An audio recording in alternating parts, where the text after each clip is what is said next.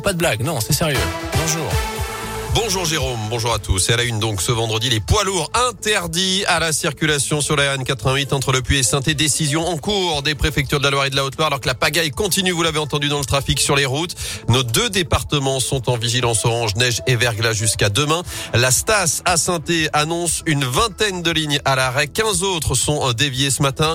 Pagaille aussi sur les rails avec la SNCF qui annonce des perturbations entre saint et Bois, entre saint et le Puy-en-Velay aussi. Sur les routes, parlait. 15 à 20 cm de neige tombée sur les hauteurs, notamment dans le massif du Pilat et les monts du Forêt, selon le conseil départemental. À saint 5 à 10 cm de neige par endroit. Les transports scolaires, je vous le rappelle, ont été suspendus dans toute la métropole, dans le Pilat et pour toute la Haute-Loire. En Haute-Loire, justement, des poids lourds sont bloqués en travers sur la RN 88 dans les secteurs de Pont-Salomon et de Saint-Ferréol d'Aurore, ainsi qu'au col du Pertuis. Bref, c'est la pagaille. Vous retrouvez toutes les infos à ce sujet sur radioscoop.com et sur l'appli Radioscoop. Dans également, les automobilistes, justement, l'attendaient depuis plusieurs semaines une baisse de 18 centimes par litre de carburant appliqué aujourd'hui en France. Mesure mise en place par le gouvernement pendant quatre mois pour faire face à la flambée des prix de l'énergie. Autre aide financière en ce 1er avril, le montant euh, de plusieurs aides de la CAF revalorisé pour suivre le niveau de l'inflation. Le RSA notamment augmente de 15,75 euros. Il passe euh, au-delà de 575 euros par mois. La prime d'activité, l'ensemble des prestations familiales et l'allocation adulte handicapé vont aussi être boostés d'1,8%.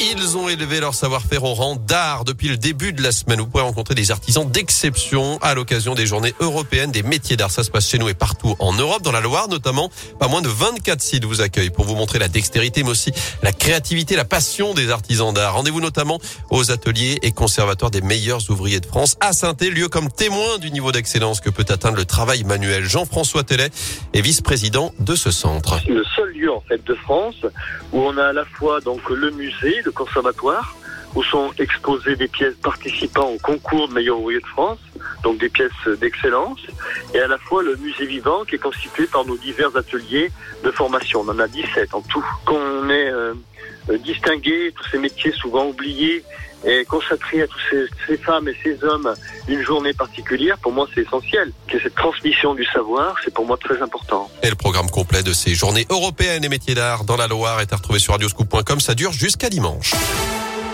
En foot, qui pour affronter l'équipe de France au Qatar? Le tirage au sort de la Coupe du Monde aura lieu tout à l'heure à 18h à Doha, le mondial qui se tiendra du 21 novembre au 18 décembre prochain. Avance là la 30e journée de Ligue 1, ce choc Saint-Etienne-Marseille.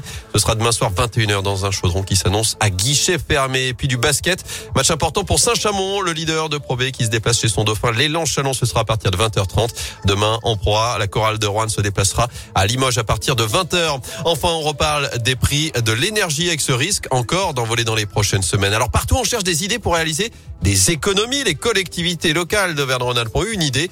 La mise en place de vélos dans chacun de leurs bâtiments, des vélos qui permettront de générer du courant. Ce sera le cas pour le Conseil départemental de la Loire et l'ensemble de Saint-Étienne Métropole.